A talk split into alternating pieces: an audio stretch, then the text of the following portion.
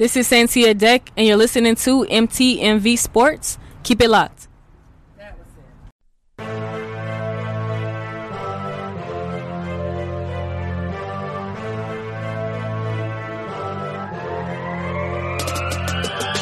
Welcome back, everybody, to the episode of the James Stevens Podcast. This is uh, episode number 109, dedicated to a man who on July 1st, 1916, became the oldest individual in baseball to hit an inside the park home run. Mr. Honus Wagner. And as always, thank you listening and downloading to the episode of the podcast. On today's episode, we are joined by Mr. Ian Eagle veteran play-by-play broadcaster to talk about his broadcasting career. When you think of the name Ian Eagle, when you see Ian Eagle on your television screen, when you hear his voice, you know one thing, that broadcast is going to be top notch from start to finish. Ian Eagle is a gentleman that has, that is well known in sports, not just in basketball or football, even, even in the tennis world. Ian Eagle is known and he is a professional through and through. No matter what he is doing, he, he keeps his professionalism with him every step of the way. And in our conversation, I am sure you guys are going to enjoy it. One thing that he did do that I did not prompt, it kind of just happened. He did drop a few Bill Raftery impersonations as they were partners early on in Ian Eagle's broadcasting career, I believe it was the very first year that Ian Eagle was the TV voice of the then New Jersey Nets and those Bill Raftery impersonations. I have heard them before. I heard it when he was talking to me. Trust me, they will definitely make you laugh. Before we get to that conversation, one quick reminder. Today is Wednesday. On Thursday, we are still having our regularly scheduled episode of the week the second episode of the week. Mr. Ryan Roberts of NFL Draft Bible will be joining me talking about the 2021 NFL draft class and specifically the quarterback group. Be looking out for that. It's a great conversation. You guys will not want to miss it. Let's go ahead and take a trip to the state of New Jersey to enjoy my fun conversation with veteran play-by-play broadcaster, Mr. Ian Eagle.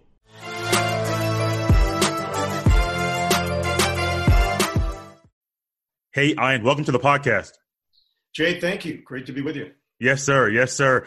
This time period in life has been different, not just for myself. I love sports. For you, you call sports for a living, and just for everyone in not just America, but in the world.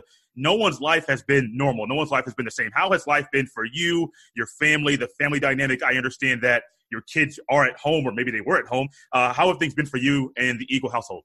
Yeah, it, has been very different. Uh, obviously, during the stretch of time when the quarantine started, that's usually the busiest time of year for me on a professional level, going from NBA to NCAA tournament, back to the NBA playoffs. I've been doing the French Open the last 15 years, so all of that went out the window. And just being home in general was not something I was accustomed to for as many consecutive nights as I've slept in my own bed that is a 27 year record. I have to go back to 1993 to come up with that amount of time where I was actually in my own bed every single night.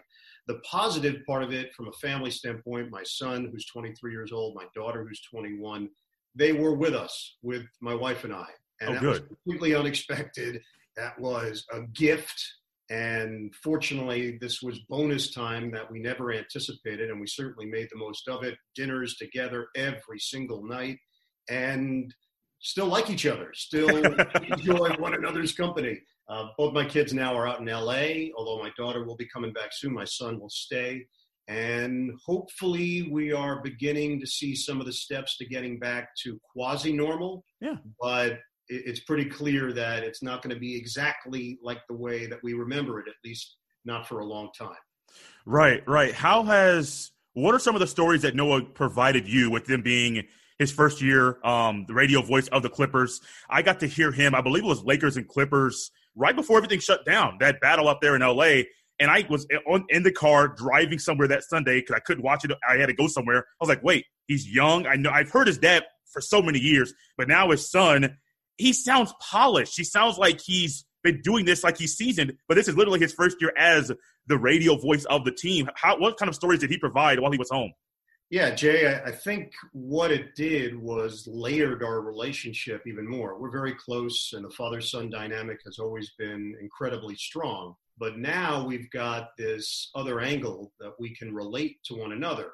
prior, he just heard my stories from doing games in certain arenas and meeting certain people and dealing with NBA personnel, players, coaches, staff. Now he's got his own. Uh, having done what wasn't quite a full season of the Clippers, but he got a real taste of what that job requires and the amount of preparation that's involved, the people skills that are necessary in order to get information and in order to do your job at a high level. And then just the sheer aspect of broadcasting the NBA every day the mindset that requires.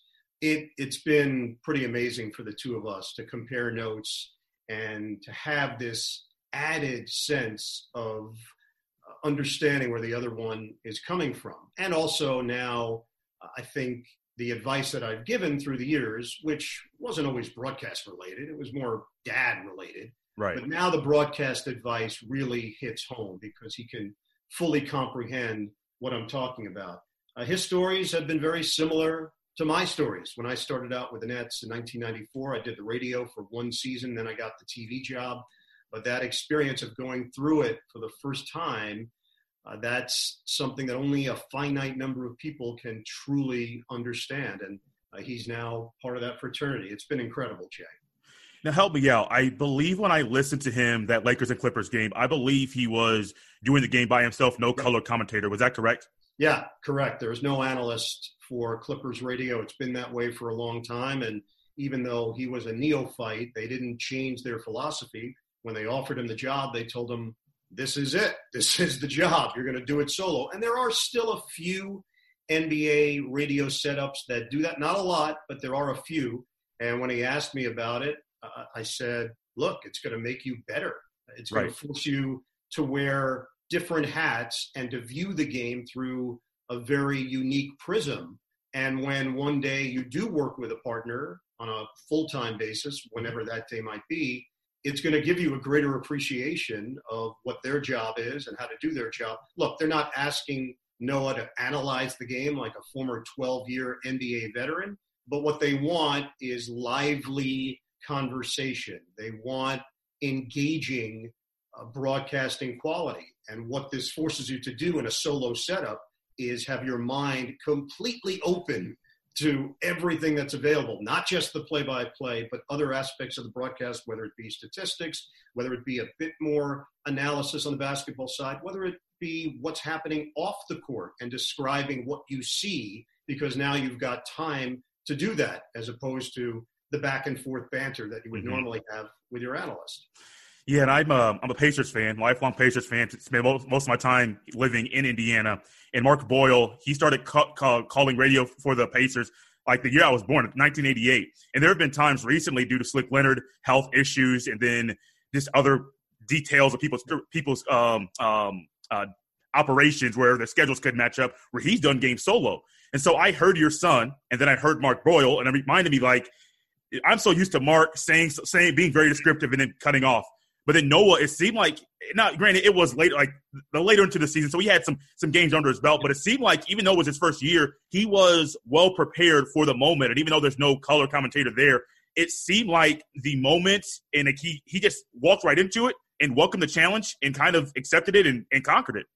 Jay, he grew up fast and he didn't have much of a choice. Their training camp, uh, the Clippers training camp, took place in Hawaii.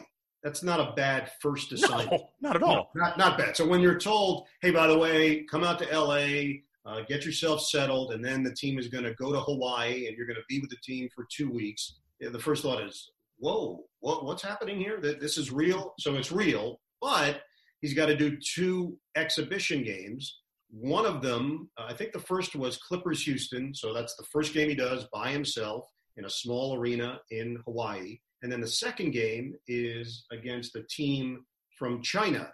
Okay. And you're doing that solo. So I think with just trying to get yourself ready and prepared and in the right complete mindset to do this job, you forget about the fact that a team from China is going to have some very challenging pronunciations.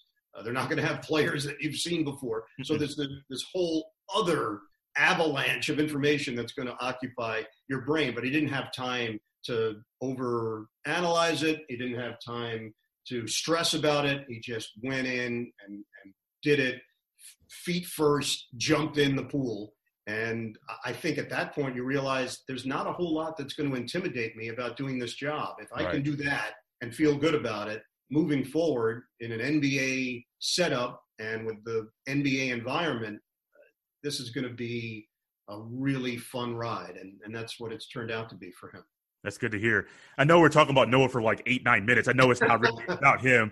Um, but when did you know that you wanted your career to be in sports broadcasting? Jay, I knew very young.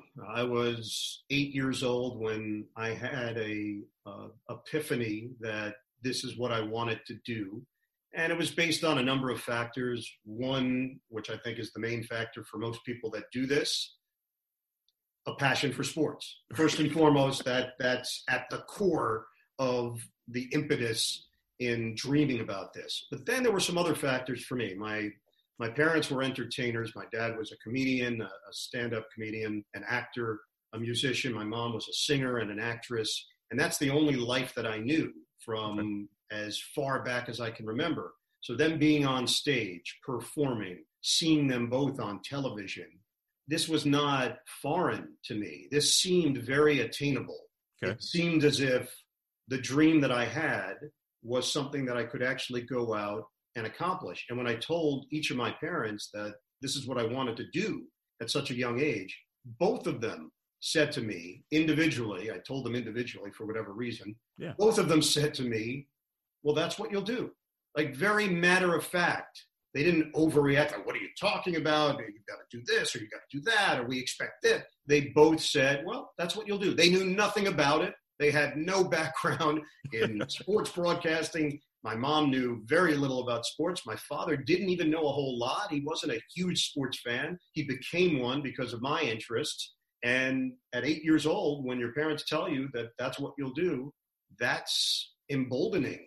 You start to believe it.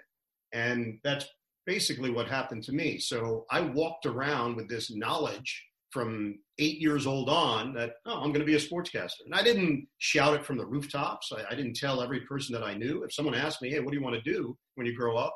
I tell them, well, I want to be a sports broadcaster. They say, wow, really? That's a job? This is the 1970s uh, yeah, the 80s. Yeah.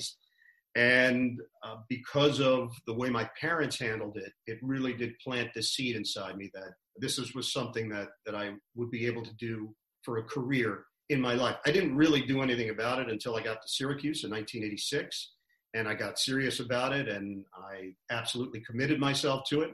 But prior to that, it was really more of a theory, but it was a theory that I had very strong beliefs in that one day I would be able to do it. And at Syracuse, I went back and looked at some things. Um, you did football, basketball, and lacrosse. Is that correct? At the uh, student-run station. Yes. What was that? Ex- what was that experience like? Um, basically, having students um, with you, and you're learning with them, and you are kind of just throwing into everything and saying, "Well, there's just these are sports. I love sports. I'm going to call them. Let's learn together." What was that whole experience like? Well, Jay, Syracuse had uh, gotten to a point when I got there of building a very strong reputation, and there were a number of high level sportscasters mm-hmm. that have come out of the program. And obviously, since it's probably grown even tenfold. Yeah. But back then, it was Marty Glickman, Marv Albert, Dick Stockton, Len Berman, Andy Musser, Hank Greenwald.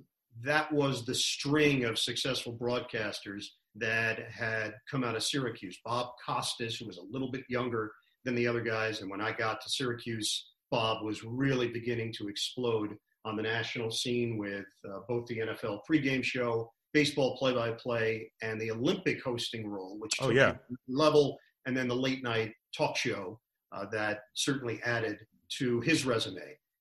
Then when I was there, uh, Sean McDonough broke through, okay. so you had another announcer that was doing some some big time things, and when I was there, I met a young broadcaster who was just starting out of the business, Mike Tirico. Oh, I oh, wow. at a high school football game in Syracuse. I went there to cover it for the student radio station. He was there covering it for the CBS affiliate in Syracuse, WTVH. And we struck up a conversation. I approached him on the sideline. And we started talking. He said, Hey, where are you from? I said, I'm from Queens, Forest Hills. He said, Oh, I'm from Queens. I'm from Bayside, which was 15 minutes from where I grew up.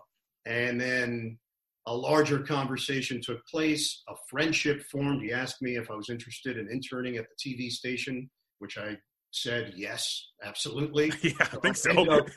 interning for him for three years, my sophomore year through my junior year, became his producer at one point for both television and radio. There was a radio show he was doing. He started up my senior year. I produced it. Eventually, I co-hosted it with him. So uh, that was a big turning point. Uh, meeting someone who I knew even at that time was going to be a superstar in this business, but I just knew he had the professional mettle that I was looking for. Mm-hmm. And that was really important. Uh, he became a mentor, he became obviously a friend, uh, but more than anything else, he became a, uh, a model that, that I could use to try to pattern myself and things that I was figuring out at the time, I could bounce off of him and became a very integral sounding board for me. So looking back, that was just as important as the classes that I took. The radio station was a place where a lot of young people that shared a similar aptitude got the chance to try things. It was trial and error, and nobody was a finished product at that point. Uh, you gave it your best shot. You listened back to your tapes. You improved. You took feedback from others. And by senior year, I felt very good about where I was, and I thought I was going to have a chance to be successful in this business. It's good. There's so much I could talk about from college to uh, 1990, the producer job at WFAN, and then um, your bagels and baseballs uh, show, show, that you had as well. But everyone loves Raftery. I am 31 years old, and so I've been I, have been listening to your um, interviews for a while, and in, in preparation for this, no reason to, to read about Ian Eagle. There's interviews for Ian Eagle via podcast all over the place. So I search, I search Ian Eagle. Like, okay, cool. Here's what I'm going to listen to now. I think last night at the gym, I listened to uh, the one that you and Joel Godet recently did, and so yep. I uh, I listened to that. But we I see Raftery as a fun, lovable, goofy guy. At the beginning of games, he has his way of introducing the game. The the play by play man says something, and then really just I've seen Nantz drop out, and then Raftery says his little thing of the defense and the teams and the matchups, and then the whole game goes on. We capital capitalize with the in-game onions that he has coined so well. But you got to see him at a part in your career that kind of helped you be a better professional at, at a young age. Um, what was it like being paired up with, with Bill Raftery? I think it was your first year as the voice of the Nets, if that's correct. I think it was a TV voice. Ian Eagle, Villanova, coming out, man, man. Yeah, it's consistent every time. You know you're going to get it. The funny part, I did a Syracuse game with him a number of years ago, and I thought to myself, all right, I'm not going to say anything to Bill, but if Miami wins the opening tip, how is he possibly going to get in his man to man saying because Syracuse plays his own? So I said nothing to him. At Syracuse Miami, it was a Super Bowl Sunday in Carmelo Anthony's only year with the program. And of course, Miami wins the opening tip. I make the call. Miami wins the tip. We're underway in South Florida, and I lay out at that point. And Raf now chimes in, and I'm very curious. He says, Ian Eagle, Syracuse comes out in a zone defense with man-to-man principles. so he's still, still got it in there, and he's just smiling. I'm looking at him. yeah, the guy is a he's a genius. He's an absolute genius. Yeah, uh, you nailed it. So I did one year of Nets Radio, 1994-95, and I was paired up with Mike O'Koren, former net player, star at North Carolina, and in the wake of The Last Dance, Mike was Michael Jordan's host okay. when Jordan made his recruiting visit to UNC. So Mike O'Koren and Michael Jordan uh, have a long time relationship. I think there's always a Tar Heel bond, but it was even more so because Mike was Michael's host uh, for that uh, recruiting weekend.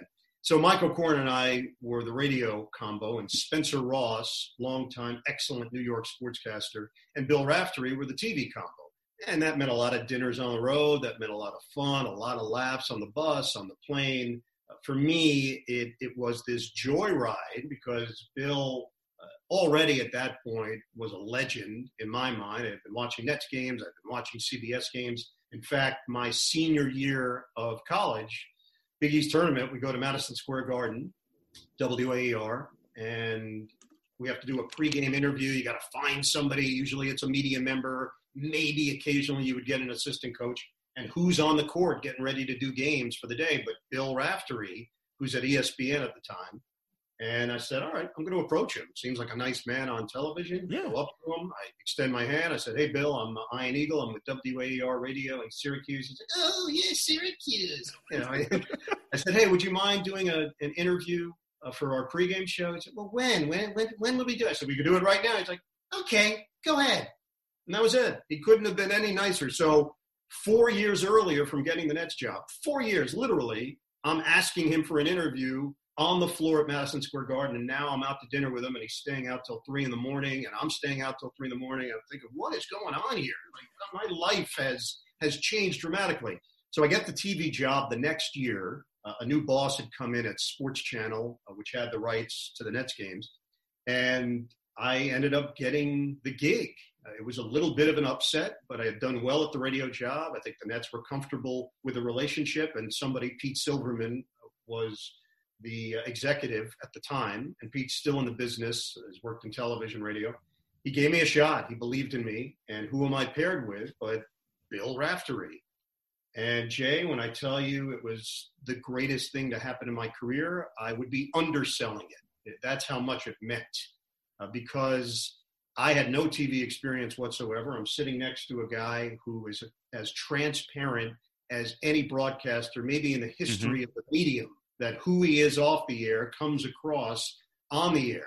All of the attributes that make him such a wonderful human being, you can feel over the course of a broadcast. And it doesn't matter if it's a big game, if it's a small game, if it's a national game, if it's a local game, if it's a regional game, he's the same. He's always consistently excited to be there. And that was a great lesson for me. Humor, which he brings a ton of. He's witty, that was a license for me to to volley with him and he wanted it and liked it and i think that's part of the reason why we hit it off so well is he had a partner that now liked the idea that we could go places that maybe other people wouldn't go and our relationship off the air was exhibited on the air and it, it did wonders for me not just in learning the craft but i think in people watching games although the nets were not getting huge ratings in those days people watching the games realizing, oh, wait, th- this is how a broadcast can be. These guys can bust each other's chops and laugh and entertain each other. Even if the team is winning 30 games a year, they keep it moving and they keep it exciting. You never know what they're going to say or how they're going to say it. So it, it just was uh, an absolute gift.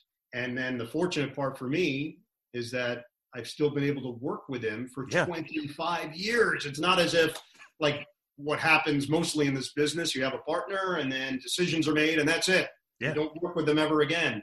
Bill and I still get to work together on CBS, and uh, it's just provided so much entertainment and positive memories for not just me, for my family. You know, our families are very close. It's not a typical broadcast relationship. Is it true that the way that he shuts down a bar is different than any other person that you've been with or that we may have come in contact with? I've heard so many stories and I'm like, this can't be real. Bill real he can't be that guy that when the bar's about to shut down, he's uh doing it in its own unique way. Uh, it, it's true. Yes, I will confirm. I will say though, Jay, it's not as often now as it used okay. to be. He's okay. gotten he's gotten a little more responsible in his uh, later years of understanding. Hey, I gotta I gotta have the fastball tomorrow for this Michigan State Michigan game. Maybe we'll call it a night earlier than than the hours that he used to consider closing time. But uh, for many years on Nets broadcast, for really the first three years I was with the Nets, I just didn't know I was allowed to leave. I thought I had to stay with him until the end finally, like in the middle of my third year, certainly going into the fourth, by midnight or 1 a.m., I'd say, hey, I'm done. He said, hey, Bird, what are, what are you doing? Don't ruin a good party. And I, I would just go. I would make my exit, and then the next day I'd see him in the gym working out, doing his little treadmill thing. And at first I thought he was going to be pissed off at me, and I realized he wasn't pissed. Maybe he didn't remember. I don't even know. But he'd say, "Oh, hey, Bird, how you doing?" Like nothing happened. So I realized I was good. I, I needed to make some decisions for my own career because I felt that uh, I was I was definitely burning it on on both ends of the candle. And Bill is superhuman. His ability to bounce back is is not normal. so I just realized I couldn't hang with him on that level. 19 and i'm going to move i'm trying to move fast i should be moving faster than this but 1998 i believe it was um, i believe you did the jets the jets job in 97 and then in 98 i believe you got the call to do games with cbs um, how was that transition from doing a local team not if it's the nets or the jets you're still doing a, lo- a local team there versus doing um, a national broadcast for a brand such as cbs yeah, Jay, the way that all came about, and, and this is why this business is so unpredictable. Uh, there's not a day where you wake up in the morning and say, This is the day that my career is going to change, or this is the day where there's going to be this seismic shift in my job. But that basically happened. I, I got a call from my agent in 1998. He said, uh, Hey, look, CBS is doing the Winter Olympics and all of their announcers are going to be in Japan. All of them, all of their play by play announcers. But they still have a college basketball weekend before their Olympic coverage begins.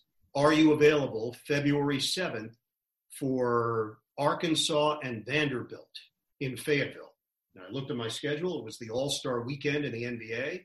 I said, Yeah, I'm available. He said, Okay, uh, they're, they're interested in using you. So there were three games that weekend. They used me. They used Joel Meyers, who is now the voice of the New Orleans Pelicans. He's been a long-time broadcaster and uh, has done it at a high level for, for a number of years. And uh, the third broadcaster, trying to recall who it was, uh, it'll come to me in a moment. So I go down there and I, it was Jim Durham Chicago okay. Bulls, okay. then later the Dallas Mavericks. A lot of the calls that you heard on the early Jordan years from mm-hmm. the last dance were from Jim Durham, who to me was a top five all time basketball play by play announcer. Really gifted, gifted basketball play by play announcer. So I get the call. I go down to Arkansas. I am paired up with Jon Sundvold, a former All American at University of Missouri, played in the NBA with the Miami Heat and I obviously never met him. The producer and director are not CBS guys because, again, all of their people are in Nagano, and we just do a game. And it was a nondescript game between Arkansas and Vanderbilt. Arkansas uh, still was pretty stacked under okay. Nolan Richardson. And they won the game handily. You know, maybe they won by 14 points. And I flew home. I didn't really think much of it. I thought I did a solid job. I certainly didn't embarrass myself. And that was that my agent called me two days later and said, How'd it go? I said, oh, It went really well. He said, All right, yeah, I'll, I'll check with CBS and see what they thought. He calls the executive producer who was just about to take over uh, with post Olympic CBS Sports coverage.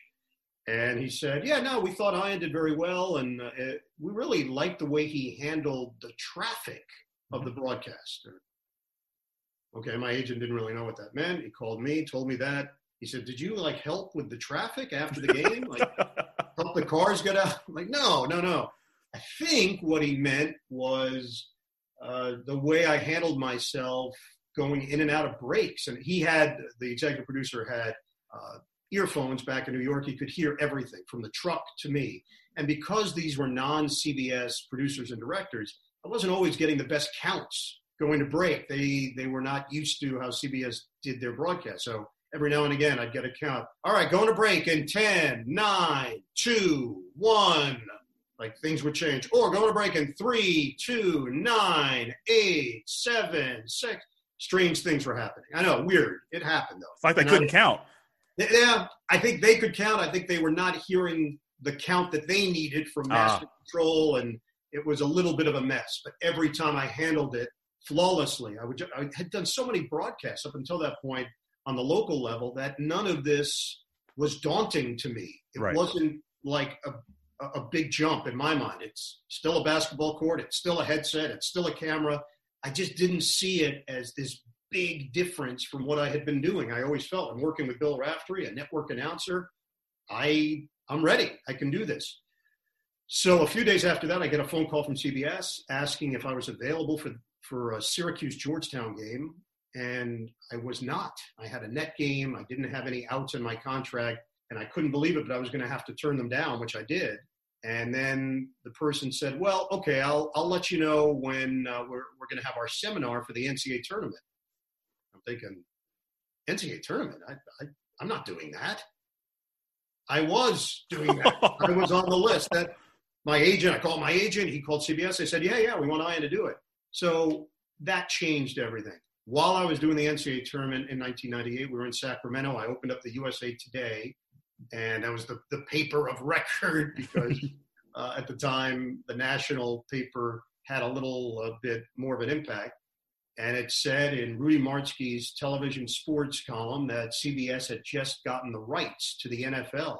And I thought to myself, I could envision a career at CBS. I'm doing football already for the Jets, WFAN radio, and lo and behold, that's what happened. CBS, uh, that I'd say summer, June. Okay. I got I got signed on as a full time announcer for CBS, for NFL, and for college basketball.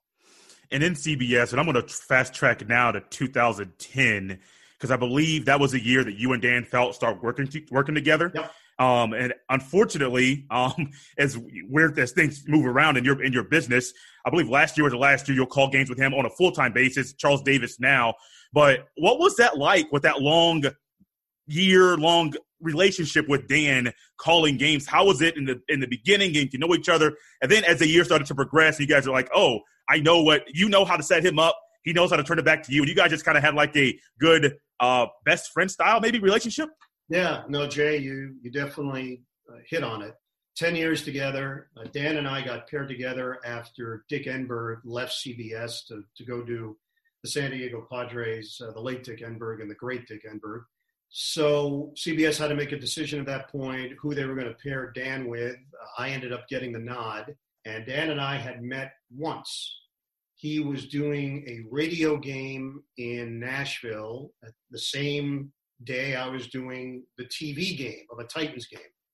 And he ended up coming to dinner with us the night before. So the Saturday night, he joined us for dinner. It just was very random that it worked out that way. And we ended up sitting next to each other and we were making one another laugh and we were getting one another's sense of humor. But, you know, these things happen all the time. You sit next to a person at dinner and then you may not never see them again. Yeah. But we hit it off so that was a you know, probably five years earlier. That might have been 05. Okay. So 2010, we ended up getting paired together. And Jay, where was the first game that we worked? Nashville. Same spot, same hotel. The wow. Hotel. So, you know, just weird that it worked out that way. The only place we had ever spent time together, that's our first assignment. And I am not exaggerating, Jay. I knew within the first three minutes of the broadcast that it was going to work. It took three minutes for me to realize that he and I were absolutely going to not just get along, but be successful doing this job. It just was so easy. And we were on the same wavelength from the word go. And I would tell you to, to Google this uh, because it's just a, a fun little factoid from that game the the Titans sent a cheerleader onto the field with their mascot in a larger costume in that game. And all you have to do is type in Titans mascot uh, engulfs cheerleader. And this is the first game we've ever worked together. And it's just a cute moment that happened on the air that would show that he, he and I were in lockstep with one another. Now, I had had the benefit because something like that had happened that prior NBA season with a mm-hmm. Toronto Raptors cheerleader. Mm-hmm. So you can Google both of those things. And it, it's funny to me. I basically approached it in the same exact way. Uh, and I just did it as a joke the second time around. The first time around was real. Uh, yeah. That was my real reaction in the moment as this thing happened. Uh, and it's got millions of views. The Raptors one has hundreds of millions of views. And then this Titans one happens, and it's got a lot of views as well. But the comments are funny, like the announcer ripped off the other announcer. It's like, no, no, I'm the same announcer. It was the same announcer. But just even his reaction to it, and that's such a silly thing, but to me, it does show the kind of partnership that's required. So we ended up working together for 10 years, 10 glorious years, like true friendship, uh, one of my best friends that, that I've ever had in my life. And Charles is going to be great. Charles is an outstanding broadcaster. He's a, just a wonderful person as well. We've been able to Zoom uh, throughout this quarantine once a week just oh, to get to know each other. Yeah, and, and it's really paid off. And it's probably 95% about life and 5% about football, just to get an understanding of where the other one is coming from. Evan Washburn, our sideline reporter, has joined us, and recently our producer Mark Wolf and our director Bob Fishman, they've joined us as well. So it's been a really good team bonding. Uh, but the 10 years that I spent with Dan, eh, they'll they'll go down as uh, some of the best times I've ever had in my career. One thing that I was that I did, and I did have to Google your name a little bit and try to figure out so maybe something off the wall that people don't know about Ian Eagle. Your voice was on NBA Jam, and I played that game. Um, gosh, I don't know when it was, but it was there were a couple. I think it was NBA Action, um, but NBA Jam was one that stuck out to me. Um, do you remember those those moments? Um, kind of getting ready for that kind of voiceover aspect. Yeah, so there are a couple of different aspects to that. Uh, there was a show that the NBA produced called NBA Jam, and I was the voice on that show for a number of years. And it was geared towards a little bit of a younger audience. Uh, they were trying to take aspects of NBA inside stuff, NBA action, which I currently voice, and combine it for this show called NBA Jam. Uh, so I did that for a number of years, and eventually I took over NBA Action, which I've now been doing. Yeah. Man, I don't know, maybe 15 years. I've been voicing the show, maybe even longer. It, it might be more like 17 years. The the game aspect, the video game aspect, I did a game for Sony for many years for PSP, probably like seven or eight years before they just got crushed by NBA 2K. Yeah. So that took them out of the marketplace. But I would fly to San Diego and I'd spend a week voicing this game. And I had a number of different analysts over the years. I had Mark Jackson, I had Kenny Smith, I had Bill Walton, and I would never work with them. Mark Jackson and I actually worked together where we were in the studio at the same time. That was the only time that ever happened. Uh, the other times it was separate sessions, and I would do three, four days, and then Bill Walton would do three, four days, and they would combine it. And I would be amazed at, at what they would come up with. Then a couple of years ago, someone contacted me. and I ended up voicing a new video game called NBA Playgrounds, and I did two versions of that. And that one was fun. That one was uh, definitely lighter in approach. It wasn't as hardcore play by play. They wanted more of a sarcastic tone, they wanted more interaction uh, with even the player themselves, where you would talk to the player so to make them feel part of it. It was actually pretty cool, and it ended up being uh, fairly successful over over a two year period. So I, have done a, a, lot in that realm. I've I've done voiceovers for a bunch of commercials for Pepsi and Chunky Soup and Converse and Gatorade. Uh, so things pop up along the way. I'm open to them. Uh, I tend to say yes a lot to offers that come my way. I, have tried to pick and choose a little bit more in recent years, uh, but it is a fun aspect of the job and it's something different it's interesting when you say yes. I immediately thought of basketball Syracuse Marv Albert. That was the first thing that popped into my head. Yes, yeah, it's hard not to. That's that's an automatic, and a big reason why I went to Syracuse was because of Marv Albert. I grew up in New York, and Marv was the sportscasting king. He was doing the Knicks, he was doing the Rangers, he was doing the local news on WNBC. Then he would pop up on the weekends working pregame for baseball or a boxing match or the NFL. So anyone in a certain age group that wanted to be a sportscaster, odds are it was because of Marv Albert, especially if you grew up in New York. Uh, he was just involved in, in so many different things. And of course, that, that one phrase, yes, that, that reverberated throughout the ears of sports fans in the Big Apple. Not yeah, Big Apple. Um, I, I I put him and his voice with '90s basketball, and so all throughout the Last Dance, and as they're showing clips of the Knicks and the Pacers and the Bulls and all these and all these games, just Marv Albert's voice, it just rings not just from my childhood, but even now. He is literally to me and so many people the voice of the NBA. Yeah, and and he earned it. He uh, he had the right style for the right moment in time in NBA history. It just fit. He had a, a way of captioning a moment very succinctly and using his voice in a manner that drew you in. His ability to build up the drama and then cap it with one word or very few words that would just tell the story. Uh, that that's a skill. That's a talent, and I think a lot of play-by-play announcers have emulated that through the years. Certainly, it affected my style. Uh, and look, I've changed things because as you evolve in this business, you can't just do uh, an impression of somebody. At some point, it's got to be you that comes through. But when I started, if I went back and listened to my tapes at Syracuse, uh, there's no doubt I was doing an imitation of Marv Albert, of his rhythm and the cadence, because that's all I knew. I, I just thought that was how you did it.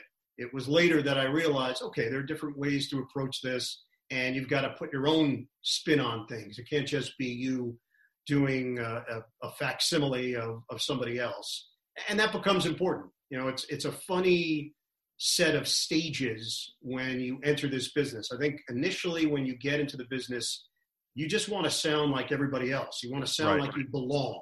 You don't want anyone to tune in on the radio or television and and be taken aback by, whoa, what is, what is this? You don't want anyone to feel uncomfortable. Familiarity often is the thread that makes people feel at ease. And then as you do that, you realize, well, wait, I, I don't want to. I don't want to sound like everybody else. I I want to sound like me. I want it to be unique, and I want it to feel when someone turns on the TV or radio that they automatically know, oh, that's so and so not, huh, I think it's this person, but it could be that person. And you know what? Now that I listen to it, it might even be that person. If they're guessing five different people, to me, that's not a great sign. You, you do want to stand out in your own way. So when I look back on it, it probably happened in you know 92 93 as i started getting some real opportunities at wfan radio that i was seeking my own sound and not just trying to to be like everybody else. Two more things quickly, um, and then we got some rapid fire to, to wrap this thing up. But I believe it was 2017. You're still the voice of the Nets. I forget who your uh, color commentator was at that time or who kind of they were rotating in that position. But Michael Grady, a guy from Indianapolis, I listened to him on the radio. Um, he was the PA announcer, um, public address announcer for the Pacers and um, Pacers games. And I mean, he, that place was lively. I mean, little man, big voice. I mean, that place is lively. And then you guys took him. And luckily, you guys allowed him to still do the radio show, the morning show, when he could with his travels with the Nets and with the team. But what was his uh, welcome to the team? Like, how did you, what was your first impression of him, of him? And then how have you seen him grow through this time? So a few things. Uh, Michael is as cool a guy as as you'll meet. So that that's obvious from the day you meet him. The way he carries himself, the way he interacts with people. It was not going to be hard welcoming him to the crew because his vibe was chill. Yes, and very chill. Very chill in in the best possible way. You mentioned the radio show. I got to experience the radio show firsthand because the way that the room list would work out was completely random. So you didn't know who was staying next to you in a road city. And a couple of times, you know, Michael's got he's got great pipes. Yes.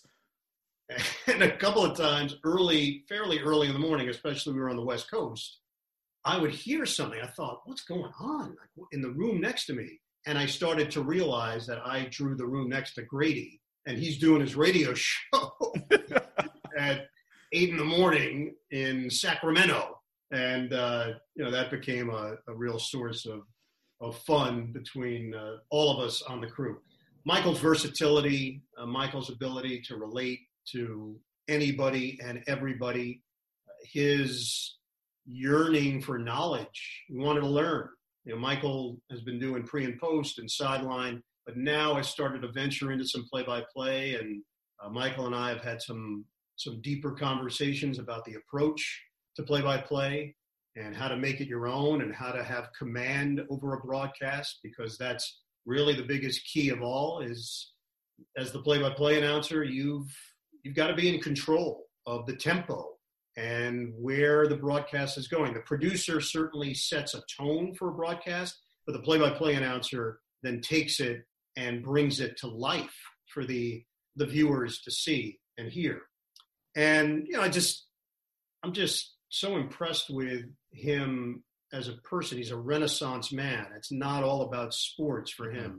This love of, of photography and music, uh, his fiance and, and her son, and to watch him in that role, it's it's been amazing. It feels like I've known him now for, for 20 years, and it's it's been almost four.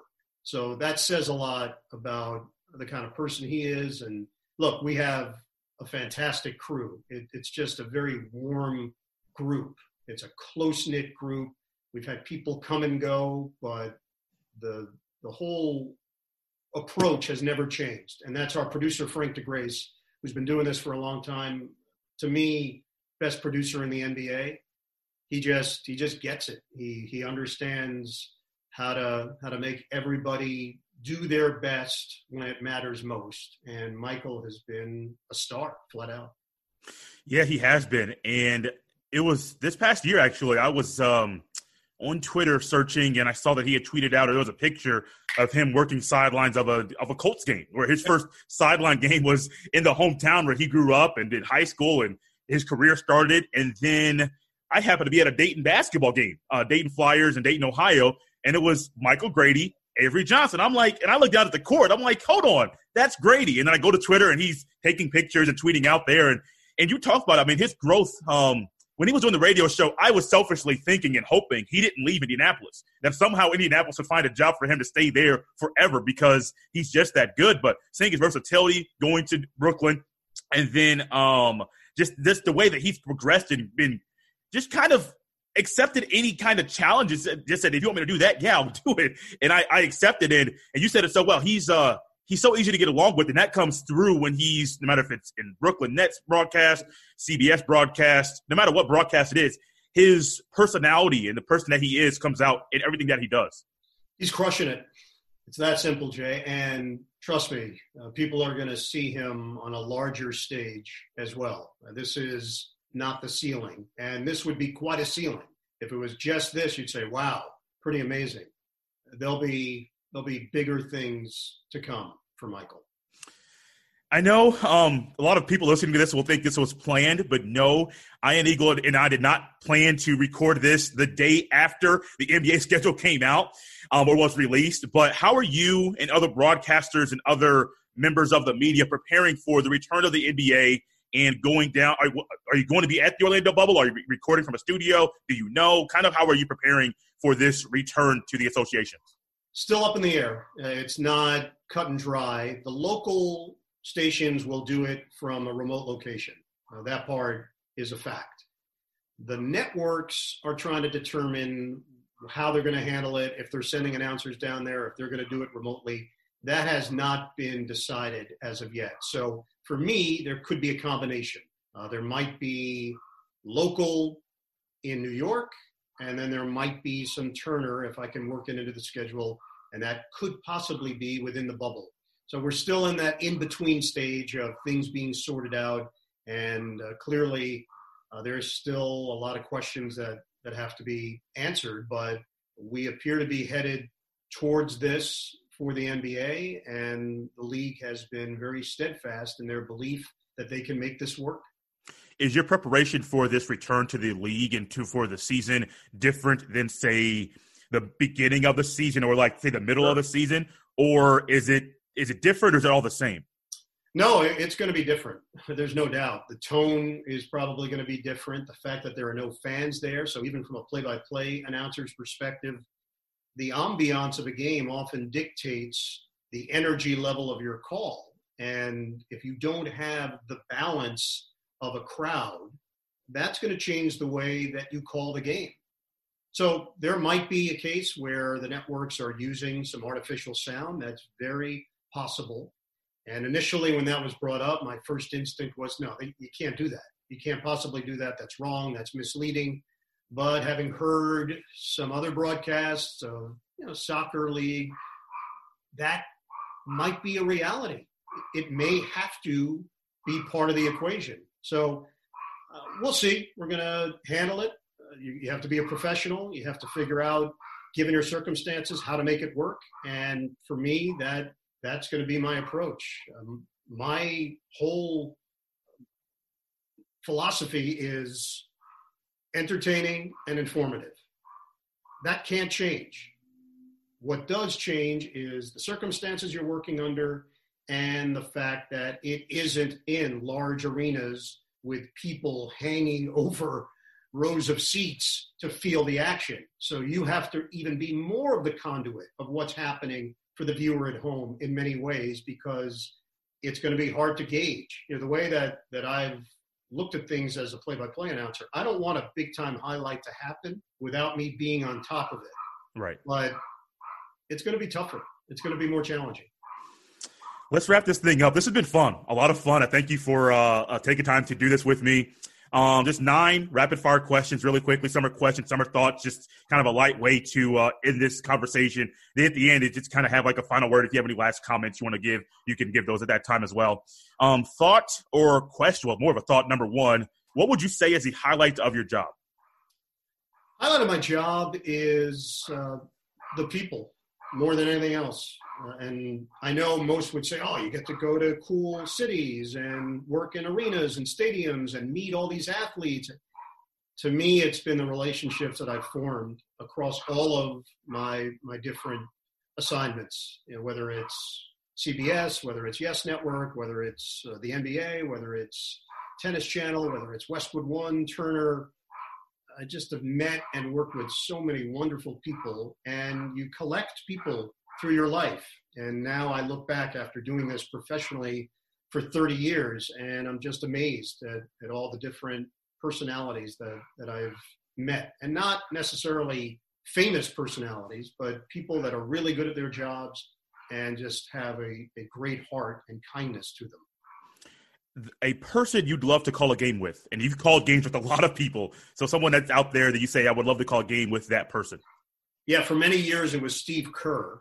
And then I was fortunate that I got to do it at Turner for a couple of games, and I was just blown away. I, I thought he combined all of the aspects that you look for in broadcasting insightful, uh, clever, sense of humor, quick, prepared, all of it. I just, I was amazed, really blown away. Uh, you know, look, Tony Romo, I think I would have a blast okay. with. There's no doubt. I think we would have a lot of fun, and hey, maybe one day we get to do a game together. But he's probably next on that list right now. If you could um, reenact one of your favorite calls, uh, you know, it's funny. Calls develop. You right. don't know sometimes from when, from where, how. Uh, a few of my basketball calls, I do know the genesis, and the one that that I remember from college was a, a Syracuse Pitt game, and Pitt had a a really strong team under Paul Evans, and I don't just mean strong that uh, they could go far in the tournament. I mean physically strong. And there was uh, a player on their team by the name of Brian Shorter, and for whatever reason, he dunked on Syracuse, and I'm not sure to this day why the words came out of my mouth this way, but I said, Brian Shorter with a man's jam. and I think looking back on it, it looked like on that play he was a man among boys. So, man, jam, there's a little rhyme, wordplay. I'd never said that before in my life. I'd never said it in a schoolyard. I'd never heard it before, but I liked it. So when I got the NBA job years later, I would work it in occasionally, and you know certainly college basketball I've used it. Uh, so that's one that just popped up, just popped into my head, and, and it's lived all these years later. What would you say is your favorite vacation spot? Well, our honeymoon, my wife and I went to Italy and okay. just loved it. We have not been back. In fact, we were supposed to go back this year. Obviously, uh, the pandemic yeah. changed all of that. Uh, I've been to some great places. Uh, my wife and I try to make a conscious effort every year to take our kids as they were younger and growing up to somewhere new. So when they hit a certain age, they could say, "Wow, I've been to Aruba. I've been to the Bahamas. I've been to London. I've been to Paris. I've been to Mexico. I've been to Hawaii. So really, it's benefited them more than that, that they got they got the, the best end of the deal. Uh, but I, I, couldn't give you any, any one particular place. I will say Aruba of late. My wife and I have gone back numerous times, so there's clearly something there that draws us in uh, mm-hmm. because it is a very happy place. Uh, so that that's probably been number one in in more recent years. Let's stay on the same topic of vacation. What's a place you would want to go but you've never been? I've uh, never been to Croatia. Would like hmm. to to go there one day. I just have heard incredible things about it, and hopefully, when the smoke clears one day, that's going to be a, a realistic vacation spot. So, Ian Eagle, we know of you as either the Nets voice or doing games for Turner or calling college basketball or NFL for uh, for uh, CBS. And there's also the French Open, which you mentioned. I have I've seen where you've done uh, Army Navy in college. You have done boxing, track and field for NCAA. But what sports would you love to call that you haven't? I don't know if there is one anymore. I've done volleyball as well, and you know, tennis, golf, track and field, boxing the only assignment I ever turned down that I can recall uh, of a sport that that I that I just was not that interested in was horse racing.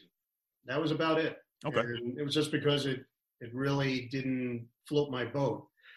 I did have some opportunities in baseball, and I was unable to do those based really more on a personal reason. And it was the only time my wife, who has been so understanding. We've known each other since college, dated in college. It was the only time she ever said, like, seriously? Really? You know, the Mets had made an offer, Sports Channel, many, many years ago to do like a 25 game package. And it was a long time ago. My kids were very young. And the only time I had off was this very brief period of two weeks in the summer. And basically, I would have been doing games during those two weeks. And my wife, and smartly so, said, you realize that that's going to affect our family if you do this. And she was right. So, so I did turn that down. I had some opportunities with the Yankees as well through the years, but I just never felt right pulling the trigger based on the balance of work life, family life, and I've been comfortable with with the decisions I've made and and the sports that I ended up calling. If you could be the director of a 30 for 30 and do whatever documentary on whatever athlete team coach you you wanted to do who would you pick to do a 30 for 30 on? Yeah that's a good one. Uh, of of ones that haven't been done because right, it feels right. like we're now at a, at a place where everybody's been covered through the years you know carl lewis i don't know if hmm. carl lewis has been fully covered to that level interesting guy highly accomplished. He might be one that that would fit the bill. That uh, maybe we haven't seen the full story and the full spectrum of his impact and personality-wise, like what what made him tick. That that might be one that uh, I don't think I've seen. So the last two, they're both basketball oriented. Um, one's Michael Jordan, one's Kobe Bryant. With the Michael Jordan one, with you calling his games, and I don't, I don't know, I don't know if you did any national broadcasts with Michael. I'm sure you called some of the the, the Nets games when, when the Bulls played the the New, Jer- New Jersey Nets at that time. Um, but what's one memory you have from Michael Jordan calling his games and being up close and personal with him at that time? Yeah, I ended up calling a, a bunch of Jordan games because I was doing the world feed for the NBA. Ah, that's right. So even on the Last Dance, the shot over Bryon Russell, I called that game in Utah, and have this indelible memory of being the way that they situated the, the world feed broadcasters, or if you were a broadcaster from Spain or Italy or Mexico or France, we were in the stands, like literally in the stands with fans around us. And the fluctuation of emotions that jazz fans had from believing they were going to win game six and then potentially win the series because Scottie Pippen probably would not have been available for game seven. So the highs of that to just moments later realizing that they were not going to win game six and in fact uh, they were going to lose to Michael Jordan again and he was going to do it in dramatic fashion. Uh, that was that was pretty wild to just be in the middle of that. It just was an electricity every time he played in a game that you broadcast. You could feel it. It was tangible in the arena. And I would say the only three players that I felt that for during my 26 years calling the NBA would be Jordan, Kobe, and LeBron, where it's just a different level. And that's not to say that there isn't this anticipation when Giannis Antetokounmpo or James Harden or Kevin Durant. There is, but there was something that was next level with those three. And you know, funny with my son Noah, I mentioned Michael O'Koren earlier because of his relationship with Michael Jordan, he said to me, Hey, your son is, was just born, and he was 1996. He said, Do you want Michael to, to sign a, a baby pair of Air Jordans for him? I, I said, Yeah, are you kidding me? He said, Just go buy a baby pair of Air Jordans. Next time the Nets play the Bulls, I'll take you back there before the game, and uh, he'll do it. And lo and behold, that's what I did. I that's amazing. Uh, Michael O'Koren brought me to the back. There was Michael. Remember all those scenes where he had his security around him mm-hmm. and his guys surrounding him as he sat on a training table. That's exactly where I was. They took me to the back through the catacombs, and there he was, not in uniform, you know, just kind of sitting there. He'd like to to talk smack with Mike O'Koren. He asked, you know, well, what's going on? Who's this for? Oh, my son. Oh, what's his name? Okay, cool, cool. Signed him up, shook my hand, and and away I went. So a pretty cool moment. What would you say? This is the last one, and everybody, I think, in their own words, would put this the answer to the thought to what I'm about to say in their own special way. But what would you say made Kobe Bryant so special? His presence was off the charts. He he had a real sense of the moment and he really had a sense of self and how it affected others. Look, Kobe was ultra confident to the point of being cocky, but it worked for him. And he saw how his presence could affect those around him, either motivating his teammates, sometimes maybe demeaning his teammates, because that was the mechanism he was going to use, intimidating his opponents, because he could do that as well. Mm-hmm and then I think what we learned in the last few years of his life was there was a humanity there and his dedication to his daughters and his real interest in moving the women's game to a different level and understanding the role he could play in that. Um, I'm I'm just glad we got to see that side of him. Mm-hmm to me, that completed the picture. He wasn't perfect. Nobody's a perfect person, and uh, there certainly was some some things in his background that you could question to this day. But I think we saw an evolution in him, and it it at least gave us the right view of the complete person, and not just the steely competitor and determined player, we saw more. Right. And I'm, I'm just glad that, that that's at least the the lasting image that we'll have. Ian, this has been fun. A lot of fun. Um, do you have any last lasting comments, a final word you'd like to say? Um, I know you're getting ready for the NBA, so basketball's right on your mind. Do you have any last comments you'd want to leave the listeners here of the podcast? Yeah, more than anything else, Jay, and I felt this way before everything that was going on in our country, and I will feel this way for the rest of my life. Mm-hmm. And it's just more of a philosophical thought, and that's just be aware of how you treat people and how your words have an effect on others and the good that you can put into the world and the domino effect that that can bring. And I think maybe now more than ever, just the understanding that kindness goes such a long way. And listening and being aware of other people. We're just at, at such a pivotal time in, in the world. And, you know, I think a lot of people can say, well, what can I do? I, I can't, I can't change the world. Well, yeah, you can. You can if, if you do things the right way. And if you teach your children the right way and you continue to stress positivity and understanding and acceptance. That to me is a very simple way. It it doesn't take a whole lot to be nice. It just doesn't. To me, it takes more effort to be an asshole. Yeah. So don't be an asshole. That, that would be the the lasting message I would That's a great way to end it. Ian Eagle, thank you so much. This has been a lot of fun.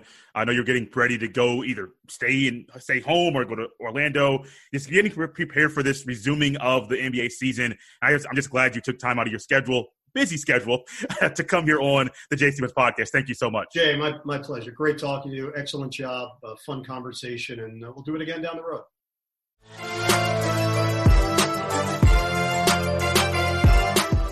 When I started the podcast, I put together a list, and on this list, there are names. There are people that I would love to interview. May it be a play-by-play man such as Ian Eagle, who is on that list and he is always at the top of his game during every broadcast, or may it be someone that called a game with Ian Eagle, a man by the name of uh, of Clark Kellogg, who has a broadcasting career as well as a playing career. So that's that's a lot to dive into. That man, I would love to have a sit down talk with Mr. Clark Kellogg or maybe people that work in stu- in the studio, a Marcus Spears or an Emmanuel Acho, people that are that have a playing career, that have a broadcasting career, that are close to my age, and we can just sit down, have a lot of fun talking about sports. Oh, you know what else is special about that list? That list keeps getting longer, and here on the podcast, we are just tapping into said list. Episode 100, Mr. Greg Doyle came on, and that was a lot of fun. He will definitely be back on in the future. Also, Mr. Ian Eagle is on that list of play-by-play man. I'm a person that loves play-by-play broadcasters. At, from time to time, while at the gym, I will listen to interviews of play-by-play broadcasters. Ian Eagle being one of them. But that list keeps getting longer, and you don't know sooner than you think, there may be somebody else on that list whose voice will be featured here on the Jay Stevens podcast.